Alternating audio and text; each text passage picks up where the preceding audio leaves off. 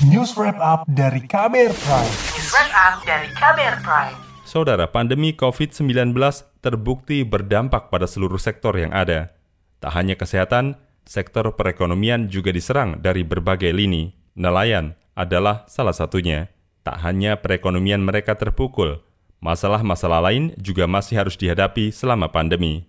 Simak laporan yang disusun jurnalis KBR Siti Sadida Hafsyah. Pandemi COVID-19 memukul perekonomian masyarakat dan negara. Masyarakat Bahari, seperti nelayan asal Banda Aceh bernama Rizal, bercerita kelompoknya mengalami penurunan pendapatan karena pandemi. Nah, untuk kasus COVID-19 ini yang telah terjadi di Indonesia, eh, banyak nelayan kita yang sekarang ini mengurangi penangkapan ikan karena eh, kondisi ya, dengan harga ikan juga nggak stabil. Itu masalah besar di Banda Aceh. Tuna di Aceh itu sangat murah, terlalu rendah saya pikirkan. Saya baca di informasi di Google di mana mana harga di daerah lain itu sekitar 80-an. Di Aceh itu cuma 37 ribu, nggak sampai 50 ribu kilo. Sedangkan untuk operasionalnya itu besar. Itu tadi nelayan asal Banda Aceh, Rizal. LSM Koalisi Rakyat untuk Keadilan Perikanan Kiara juga mengungkapkan ada masalah lain yang dialami nelayan selama pandemi. Sekretaris Jenderal LSM Kiara, Susan Herawati menyebut, meskipun di masa pandemi masih ada perampasan ruang yang terjadi di pesisir dan pulau-pulau kecil. Sekalipun COVID, penambangan pasir misalkan di Makassar itu masih terjadi. Kawan-kawan di Pulau Pari tidak ada yang peduli bagaimana mereka menghadapi COVID, kasusnya tetap berjalan. Kawan-kawan di Sangiang juga sama. Kawan-kawan di Sumatera Utara, mereka menghadapi lahirnya Permen 59 yang memperbolehkan cantrang melalui jalur penangkapan.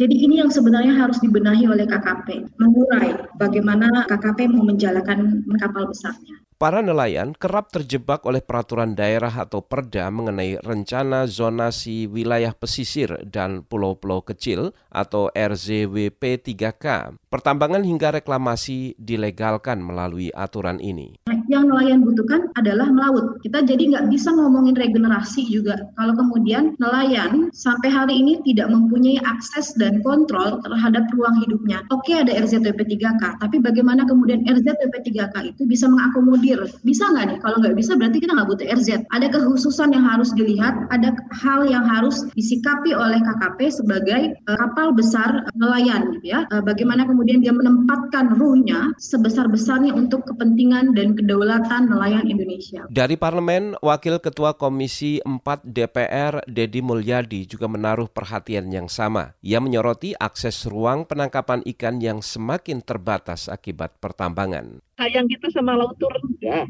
Kemudian apalagi kalau misalnya hari ini laut dikepung oleh satu penambangan pasirnya diangkut ke Singapura, diangkut ke Jakarta.